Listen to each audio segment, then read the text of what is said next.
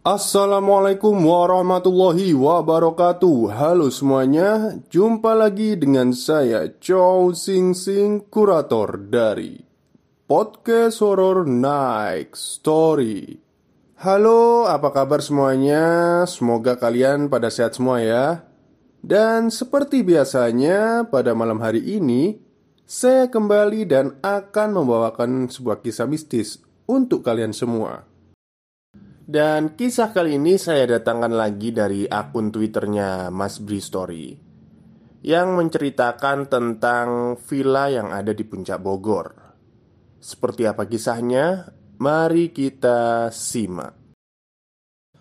Nyaris Setiap pekerjaan memiliki sisi misteri. Berbalut seram menguji hati dan nyali. Termasuk penjaga villa Bagaimanapun keadaannya, mereka harus tetap terus menjalankan tugasnya. Rahmat, penjaga villa di Puncak Bogor, akan menceritakan kisah seramnya di sini, di Bri Story. Selesai sudah prosesi penguburan Pak Hendra. Satu persatu pelayat meninggalkan pusara.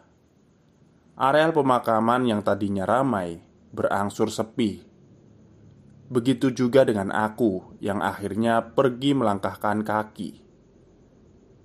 Suasana acara pemakaman selalu begini. Hawanya sedih. Rasa kehilangan mendominasi. Aku terbilang sangat jarang menghadiri prosesi pemakaman. Kalau bukan keluarga atau kerabat dekat, aku nggak pernah menghadirinya. Tapi ini Pak Hendra, bukan keluarga bukan juga kerabat, tapi aku harus menghadiri pemakamannya. Hampir selama tiga bulan terakhir, tiga bulan terakhir hidupnya, Pak Hendra bisa dibilang adalah mentorku.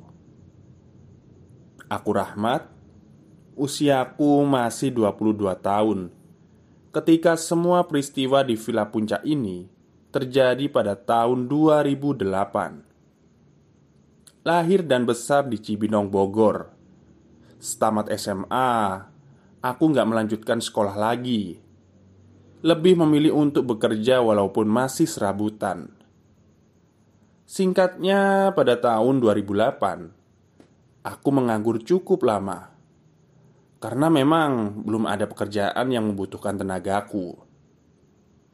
Di tengah kejenuhan melanda, datanglah kabar baik salah satu tetangga menawarkanku untuk bekerja sebagai penjaga villa di kawasan Puncak Bogor. Eh, uh, jadi villa ini punya bos saya, Mat. Dia orangnya kaya banget. Rumah dan villanya di mana-mana. Banyak lah pokoknya. Nah, salah satunya ya di puncak itu, di daerah Cibogo. Villa ini disewakan untuk umum juga. Sengaja begitu supaya nggak terlalu kosong Karena sangat jarang dikunjungi. Begitu penjelasan awal Pak Iwan tetanggaku. E, Sebenarnya villa itu sudah ada yang jaga Bapak dan ibu yang sudah berumur Suami istri. Tapi sebulan yang lalu istrinya meninggal jadi ya tinggal si bapak yang merawat villa itu. Lanjut Pak Iwan. Bapak penunggu villa ini sudah tua dan sakit-sakitan. Jadi sepertinya kamu akan dipersiapkan untuk menggantikannya Jika dia pensiun nanti. Kata Pak Iwan juga, pemilik villa sangatlah baik orangnya dia selalu mengutamakan kesejahteraan orang-orang yang bekerja dengannya. Nah, gimana? Kamu mau nggak? Kan nggak terlalu jauh juga dari rumah Jadi bisa pulang kapan aja Nanti kalau kamu mau Biar saya yang bilang ke Pak Daniel Pak Daniel ini adalah bosnya Pak Iwan Aku yang sudah terlalu lama menganggur Gak pikir panjang lagi Langsung mengangguk setuju Beberapa hari setelah itu, Pak Iwan datang mengabarkan lagi. Dia bilang bosnya setuju untuk memperkerjakanku atas rekomendasi darinya. Ya sudah, aku semakin senang dengan pekerjaan ini. Setelah mendengar upah yang akan kuterima setiap bulannya, nominalnya cukup besar buatku. Ditambah dengan tunjangan makan dan tempat tinggal selama bekerja nantinya. Aku ingat Waktu itu bulan Juni tahun 2008 Aku mulai bekerja sebagai penjaga villa di Jibogo Kawasan Puncak Bogor. Jalan masuk menuju villa ini nggak susah. Kalau dari arah Bogor kira-kira 10 menit. Dari Gadok ada pom bensin di sebelah kiri Di situ ada belokan ke kanan. Dari belokan itu sekitar 30 menit Ya sudah sampai. Ketika pertama kalinya menginjakan kaki di villa Aku langsung melihat sekitar. Merekam setiap sudutnya di memori kepala. Gerbang depan tinggi dan besar. Memisahkan jalan umum dengan pekarangan depan villa. Halamannya cukup luas Hijau rerumputan mendominasi pemandangan. Beberapa pohon besar tumbuh rindang di sekeliling bangunan besar yang berdiri di tengah-tengah lahan yang luas ini. Aku meyakini kalau bangunan besar itu adalah vilanya. Villa besar berlantai dua. Bentuk bangunannya model lama. Sepertinya usianya juga sudah tua tapi masih terlihat sangat terawat dan bersih. Di sebelah kanan ada bangunan seperti bunga lau yang bentuknya memanjang, beratap tanpa dinding sekeliling. Sepertinya diperuntukkan untuk kegiatan luar ruang. Ketika sedang asyik menjelajah pemandangan, tiba-tiba pintu besar bangunan utama terbuka. Lalu muncul seorang bapak dari dalam Uh, Rahmat ya. Sini masuk. Ucap bapak itu sambil tersenyum. Iya pak. Jawabku sambil sumringah. Seorang bapak bertubuh tinggi kurus Berkacamata. Nyaris seluruh rambutnya tertutup uban Mengenakan kemeja, lengan pendek, dan celana panjang hitam. Setelah itu kami berkenalan Bapak yang sangat ramah ini bernama Pak Hendra. Umurnya 69 tahun. Aku diajak berkeliling dengan sabar. Beliau menjelaskan semua tentang villa ini dan segala isinya. Bangunan utama villa dua lantai. Di lantai dasar ada ruang tengah besar.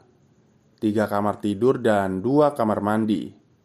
Ada dapur di belakang di lantai dua ada tiga kamar tidur juga, dua kamar mandi, dan ruang santai keluarga, dan ada teras besar memanjang dari kiri ke kanan.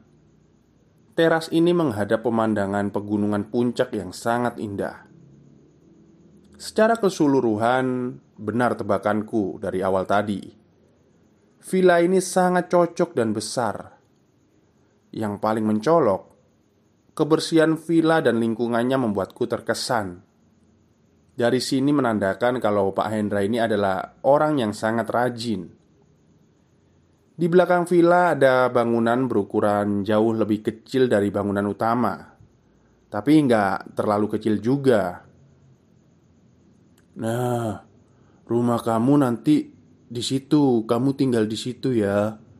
Kamar kamu sudah saya siapkan. Nanti kamu tinggal masuk aja.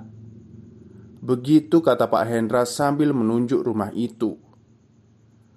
Lalu kami melangkahkan kaki ke sana dan memasukinya. Rumah yang ukuran bangunannya nyaris sama dengan rumah orang tuaku yang ada di Cibinong. Ada ruang tengah, dua kamar, dapur, dan satu kamar mandi. Rumah yang sangat nyaman. Kamu Beberes dulu aja ya Saya tunggu di Bungalau Nanti kita ngobrol lagi di sana. Hehe, ucap Pak Hendra. Aku yang baru hanya membawa sedikit pakaian, jadi nggak terlalu lama untuk beberes. Setelah itu keluar rumah menuju Bungalau, tempat Pak Hendra duduk menunggu. Uh, jadi nanti setiap pagi kita membersihkan seluruh tempat ini, luar dan dalam villa halaman depan dan belakang, pokoknya semuanya. Begitu kata Pak Hendra ketika kami lanjut berbincang. Intinya, tugas kami adalah menjaga villa agar tetap bersih, nyaman, dan aman. Kami juga akan melayani serta memenuhi semua kebutuhan para tamu penyewa villa. Kata Pak Hendra, Penyewa villa paling banyak dari kalangan keluarga besar dan grup kecil kantor atau perusahaan. Sebisa mungkin kami akan memenuhi semua kebutuhan dan keperluan para tamu penyewa yang menginap dan mengadakan acara di sini. Kurang lebih begitulah tugasku. Setelah selesai menerangkan tugas-tugas dan lainnya, Kemudian Pak Hendra mulai bercerita sedikit tentang kehidupan pribadinya. Sepanjang siang hingga sore, kami hanya duduk berbincang. Pak Hendra bercerita terus sambil menghisap rokoknya. Sudah berbatang-batang rokok dia habiskan sejak awal pertemuan kami tadi. Sangat kelihatan kalau beliau ini adalah perokok berat. Sudah hampir 30 tahun lamanya Pak Hendra bekerja di villa ini. Sejak orang tua Pak Daniel sang pemilik villa masih hidup. 30 tahun bekerja didampingi oleh istri tercinta. Mereka tinggal di rumah kecil yang ada di belakang villa tadi Berdua berdampingan menjaga dan merawat villa Ibu Rina Itulah nama dari almarhumah istri Pak Hendra. Tapi memang sudah garisnya. Istri saya meninggal baru satu bulan yang lalu karena sakit keras yang sudah dia idap bertahun-tahun lamanya. Begitu kata Pak Hendra dengan tatapan kosong, dibarengi dengan hisapan panjang batang rokok di tangan. Raut sedih masih tergambar jelas di garis wajah tuanya. Kemudian, Pak Hendra mengeluarkan dompet, lalu mengeluarkan selembar foto yang lusuh. "Ini istri saya." Hehehe. Begitu kata Pak Hendra sambil menunjukkan foto itu. Cukup banyak yang beliau ceritakan tentang istrinya tergambar jelas betapa mereka saling mencintai dan menyayangi sampai maut memisahkan mereka. Aku hanya diam dan terus mendengarkan. Hari itu juga aku dapat menebak kalau Pak Hendra kelihatan gak sehat. Dia sering batuk-batuk sambil memegang dadanya. Enggak apa-apa, sudah biasa, Bapak. Begitu katanya ketika aku bertanya tentang hal itu. Ya, sudahlah. Aku hanya bisa menyarankan untuk mengurangi rokoknya. Singkat kata, mulailah hari-hariku bekerja di villa itu. Rutinitas setiap pagi, Pak Hendra selalu mengetuk pintu kamar dan membangunkanku untuk sholat subuh. Setelah beribadah, kami langsung bekerja. Pekerjaan pertama adalah menyapu seluruh halaman. Banyak dedaunan kering berjatuhan dari pohon besar yang ada. Kemudian, membersihkan luar dan dalam villa. Selalu seperti itu rutinitasnya. Satu minggu, dua minggu, satu bulan, dua bulan berlalu, tidak terasa Aku sudah merasa nyaman dan betah tinggal dan bekerja di villa ini. Pak Hendra benar-benar orang yang baik. Sama sekali nggak pernah marah, meskipun beberapa kali aku lalai dalam bekerja. perbincangan sudah sering diselingi dengan candaan. Tapi ya, itu semakin hari aku semakin khawatir dengan kesehatan Pak Hendra. Batuknya kelihatan semakin parah. Beberapa kali beliau minta izin untuk istirahat di rumahnya saja karena badannya lemas. Benar saja, seiring berjalannya waktu, kesehatan Pak Hendra semakin menurun hingga akhirnya dia harus dirawat di rumah sakit karena sesak nafas. Tapi Akhirnya Tuhan mempunyai kehendak lain. Awal bulan November 2008 Pak Hendra menghembuskan nafas terakhir di rumah sakit. Sepeninggal Pak Hendra Aku sendirian menjaga villa Aku sendirian merawat villa ini Gak bisa dipungkiri kalau aku sangat terpukul dengan meninggalnya Pak Hendra ditinggal sendirian ketika sudah merasa nyaman bekerja berdampingan dengannya, dan ketika kami sudah semakin akrab. Tapi roda hidup harus terus berputar. Aku harus terus berjalan. Pemilik villa bilang dia akan mencari satu orang pekerja lagi untuk menggantikan posisi Pak Hendra. Jadi aku nggak akan dibiarkan lama-lama kerja sendirian. Tapi sambil menunggu orang baru datang Aku terpaksa harus bekerja sendirian. Harus tinggal di villa sendirian. Eh bentar. Tinggal dan kerja di villa sendirian Hmm, ternyata nggak juga Kenapa begitu? Karena aku sering merasakan kalau almarhum Pak Hendra dan istrinya masih ada di sini, ada di villa ini. Dalam artian sesungguhnya, aku merasa kalau mereka masih tinggal di sini. Tok, tok, tok. Iya, Pak. Aku menjawab ketukan pintu kamar masih sangat mengantuk karena kurang tidur malam sebelumnya. Lalu aku menjawab, "Iya, Pak." Aku mengucek-ngucek mata sebentar, melirik jam dinding. Sudah hampir jam 5 subuh.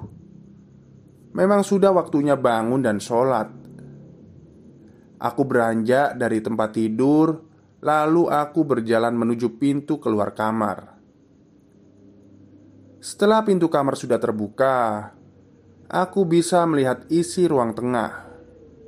Di situ, Pak Hendra sedang berdiri melaksanakan sholat subuh. Seperti biasa, dia mengenakan baju koko kesayangannya dan sarung berwarna gelap, lengkap dengan kopiah putih di kepala. Ah, Pak Hendra sudah mulai duluan ternyata. Begitu pikirku. Aku langsung buru-buru ke belakang untuk berwudu. Setelah selesai, aku langsung melangkahkan kaki menuju ruang tengah dengan niat menyusul Pak Hendra yang sudah duluan sholat. Tapi sesampainya di ruang tengah, aku terheran-heran karena nggak melihat Pak Hendra lagi di sana. Ke mana beliau? Apakah sudah selesai sholatnya? Jantungku serasa berhenti. Detik berikutnya, aku terhenyak kaget, nyaris menangis ketika akhirnya aku tersadar. Aku baru ingat kalau Pak Hendra sudah meninggal sehari sebelumnya, dan aku menghadiri pemakamannya kemarin. Kemudian, dalam sholat subuh itu, Aku menahan tangis sedih.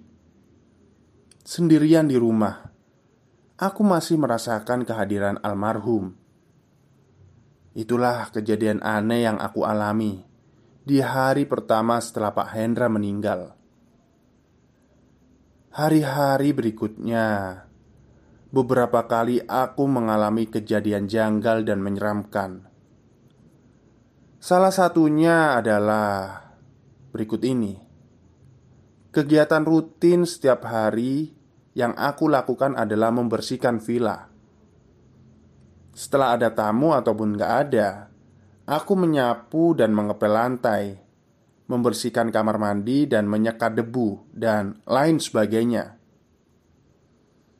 Suatu hari, belum lama dari meninggalnya Pak Hendra, aku sedang membersihkan villa di lantai dua.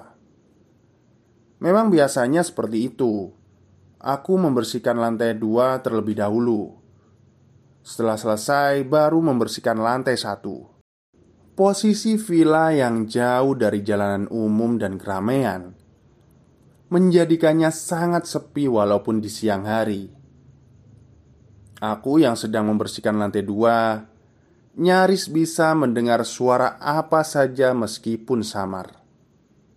Nah, aku langsung menghentikan kegiatan ketika ada suara dari lantai bawah jelas terdengar kalau salah satu keran di kamar mandi bawah tiba-tiba hidup.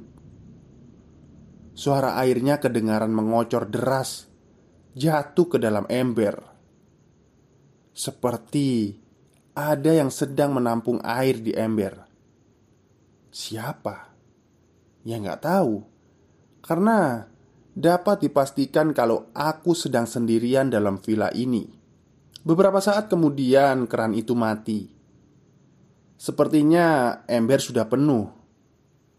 Aku masih diam berdiri pada posisi awal dengan tangan masih memegang sapu. Aku terbengong-bengong mencoba mencerna apa yang sedang terjadi di lantai bawah. Kemudian terdengar suara langkah kaki kaki yang melangkah di atas ubin. Samar, tapi aku masih bisa mendengarnya. Itu siapa? Kataku semakin penasaran. Aku yang sedang berada dekat dengan pintu kaca melirik keluar.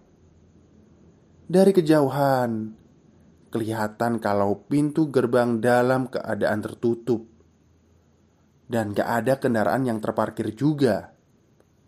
Jadi harusnya gak ada siapa-siapa. Lalu, siapa yang sedang berada di bawah? Suara-suara terus saja terdengar, kadang samar, kadang jelas. Yang pasti, sedang ada kegiatan. Suara cipratan air yang disiram ke lantai Lalu ada suara kain pel yang bergesekan dengan ubin. Semuanya aku dengar, seperti ada yang sedang mengepel lantai bawah. Aku yang sejak tadi berdiri diam, akhirnya memberanikan diri untuk melangkah menuju tangga. Di ujung atas tangga, perlahan aku memaksa untuk mengintip ke bawah. Awalnya hanya kelihatan sebagian kecil saja. Itu karena aku masih ragu. Perasaan ini campur aduk antara was-was, takut, dan penasaran. Gak ada siapa-siapa. Aku gak melihat apa-apa. Lalu aku berpindah posisi, masih di ujung lantai atas. Aku mencari spot yang memungkinkan aku untuk bisa melihat dengan lebih jelas dan luas lagi. Tetap, aku masih belum bisa melihat apa-apa, dan gak ada siapa-siapa di lantai bawah. Semakin penasaran, dan aku semakin berani. Kemudian aku melangkah menuruni beberapa anak tangga. Dari sinilah akhirnya aku melihat sesuatu. Aku melihat seseorang Aku menahan nafas ketakutan. Aku melihat Pak Hendra sedang mengepel lantai bawah bagian belakang. Dia berjalan mundur membelakangiku yang diam berdiri di ujung atas tangga. Dia mengenakan kemeja lengan pendek yang biasa dipakai semasa hidupnya. Terus dia melangkah mundur lagi perlahan sambil kedua tangannya memegang gagang kain pel. Aku terus terpana menyaksikan pemandangan itu. Sampai-sampai nggak sadar kalau sebenarnya ada yang sedang memperhatikan aku. Ya, ternyata ada sosok lain yang sedang memperhatikan aku. Di meja makan depan lemari ada perempuan tua sedang berdiri diam menghadap ke arahku. Aku yang akhirnya sadar kalau ada sosok lain selain Pak Hendra semakin ketakutan karena aku kenal dengan sosok perempuan itu dan aku yakin kalau dia adalah Burina, istri dari Pak Hendra. Burina berdiri dia mengenakan baju terusan berwarna gelap. Rambutnya diikat sanggul. Perlahan dia tersenyum ke arahku. Senyum ramah. Lalu aku membalas senyumnya. Sementara Pak Hendra masih terus mengepel lantai. Posisinya masih membelakangiku. Cukup lama aku diam memperhatikan, sampai akhirnya aku tersadar kalau dua orang itu sudah meninggal. Aku memaksa kaki melangkah mundur dan kembali naik ke lantai dua. Kemudian di teras depan, aku duduk melamun Ketakutan memikirkan kejadian seram yang baru saja aku alami.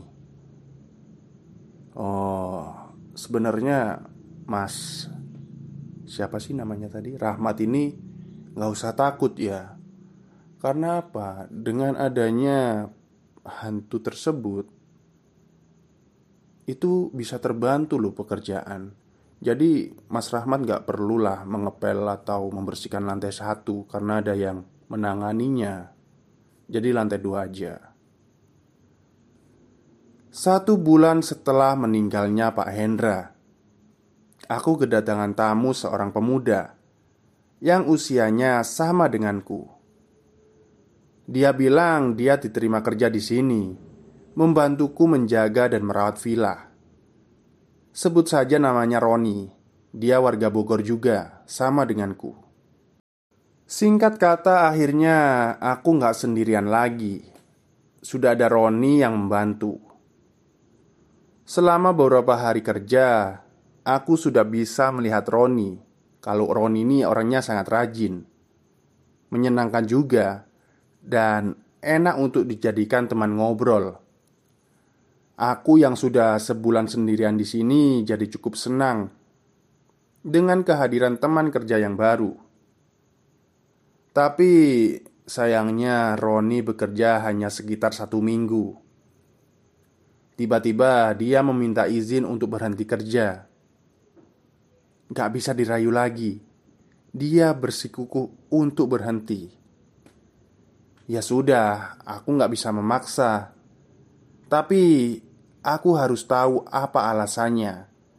Apa yang membuat dia ingin berhenti bekerja saya nggak kuat, Mat. Villa ini banyak hantunya. Takut. Begitu katanya. Banyak hantu gimana? Emang kamu ngelihat apa? Tanya aku penasaran. Memang, aku belum pernah bercerita kepada Roni tentang kisah villa ini sebelum dia datang. Sebelum cerita Pak Hendra dan istrinya. Khawatir dia jadi ketakutan nantinya. Makanya Roni nggak tahu apa-apa. Lalu dia melanjutkan ceritanya. Dia bilang dia pernah melihat ada dua orang Sedang sholat di ruang tengah tempat tinggal kami Tengah malam Ketika Roni ingin ke kamar mandi. Dua orang itu laki-laki dan perempuan yang laki-laki berdiri di depan sebagai imam dan yang perempuan makmum di belakang. Roni yakin kalau mereka bukan orang, makanya dia sangat ketakutan. Gak berani keluar kamar sampai pagi menjelang Berikutnya Kejadian seram ketika dia sedang menyapu villa di lantai satu Ketika sedang tekun menyapu lantai Roni kaget Karena mendengar ada suara cekikikan Suara perempuan tertawa Sontak Dia langsung melihat ke arah sumber suara yaitu kamar tengah yang kebetulan pintunya terbuka lebar. Awalnya Roni terdiam terpana, seperti terhipnotis, karena melihat pemandangan mengerikan di dalam kamar. Ada seorang nenek yang sedang duduk di atas tempat tidur. Rambutnya putih tergerai panjang, memakai baju terusan berwarna gelap. Sosok nenek itu duduk menatap Roni yang sedang berdiri nggak jauh. Senyum mengembang di wajah pucatnya. Sekitar kedua matanya berwarna gelap. Sungguh mengerikan penampakannya. Hanya beberapa detik Roni memandang nenek itu. Berikutnya, dia terbirit-birit lari keluar villa. Peristiwa yang jadi pemicu dan semakin membulatkan tekad Roni untuk berhenti adalah di malam terakhir dia tidur di kamarnya. Seperti biasa, setelah seharian bekerja, malamnya kami berbincang sambil menonton televisi di ruang tengah, di rumah kecil tempat tinggal kami. Dan seperti malam-malam sebelumnya, sekitar jam 10 malam, rasa kantuk membuat kami harus tidur di kamar masing-masing Aku di kamar depan, sementara Roni di kamar belakang. Roni bilang malam itu dia langsung tidur. Tapi menjelang jam 2 dini hari, Roni terbangun karena mendengar suara ketukan di pintu kamarnya. Suara ketukan yang terdengar beberapa kali. Roni pikir itu aku. Makanya dia langsung menjawab, Iya mat, sebentar Lalu Dia berjalan menuju pintu untuk membukanya Dan Betapa terkejutnya dia Ternyata bukan aku yang sedang berdiri di depan pintu Tapi Sosok bapak tua yang dia sama sekali gak mengenal Bapak itu hanya diam berdiri menatap Roni Wajah tanpa ekspresinya jelas terlihat di keremangan cahaya. Ketakutan yang masih memenuhi isi kepala semakin membuncah ketika Roni tiba-tiba melihat ada sosok lain yang muncul di bagian belakang rumah. Ada sosok ibu tua dengan rambut panjangnya berjalan mendekati Roni yang masih berhadapan dengan sosok bapak tua di depan pintu. Ibu tua itu akhirnya berhenti dan berdiri tepat di belakang si bapak tua. Mereka berdua berdiri menatap Roni yang masih saja diam dalam belenggu cekam ketakutan. Wajah mereka pucat pasih tanpa ekspresi. Tapi lambat laun perlahan mereka mulai tersenyum. Mereka tersenyum menatap Roni dengan wajah yang sungguh menakutkan. Entah datang dari mana Akhirnya Roni punya kekuatan untuk menutup pintu kamar Membiarkan Dua sosok menyeramkan itu Tetap di ruang tengah Sambil menangis pelan Roni duduk ketakutan di sudut kamar Berikutnya, suara ketukan pintu masih sekali terdengar. Itu sebabnya Roni nggak bisa terlelap sampai pagi menjelang. Esok paginya dia langsung membereskan barang-barang. Dia bilang kepadaku kalau ingin berhenti dan pulang hari itu juga. Aku bisa menerima dan mengerti alasan yang dikatakannya, karena kamar yang Roni tempati memang dulunya adalah kamar milik almarhum Pak Hendra dan istrinya. Begitulah beberapa kisah yang aku alami selama bekerja di villa ini. Banyak juga penyewa villa yang punya cerita seram ketika menginap di sini. Sekedar info, aku masih bekerja di villa ini sampai sekarang. Aku sangat senang kalau ada teman-teman yang berkenan membawa keluarga besar atau bersama teman kantor untuk menginap di sini. Harganya nggak terlalu mahal, fasilitas juga lengkap. Kalau tertarik, bisa menghubungi Mas Bri. Gimana, tertarik? Baik, terima kasih kepada Mas Bri dan Mas Rahmat atas kisah mistisnya ya. Dan kalau saya tidak tertarik untuk menginap di villa itu jujur saja. Karena bukan takut. Apa ya? Rumah jaya, rumah saya jauh dari situ. Saya di Jawa Timur sedangkan kan Bogor di Jawa Barat. Jadi ya Ngapain nginap jauh-jauh? Dan mungkin Ya hantu yang ada di villa itu itu adalah perwujudan jin yang sering mungkin sering e, melihat rutinitas dari almarhum Bu Rina dan Pak Hendra. Jadi mereka menirunya. Tapi nggak perlu takut lah untuk Mas Rahmat. Karena apa? Dengan adanya mereka, Anda jadi semakin terbantu gitu loh gajinya tinggi dan pekerjaannya nggak terlalu berat karena mereka. Ya, alhamdulillah lah ya, mereka bisa membantu. Oke, mungkin itu saja yang bisa saya sampaikan pada malam hari ini. Kurang lebihnya, saya mohon maaf. Selamat malam dan selamat beristirahat.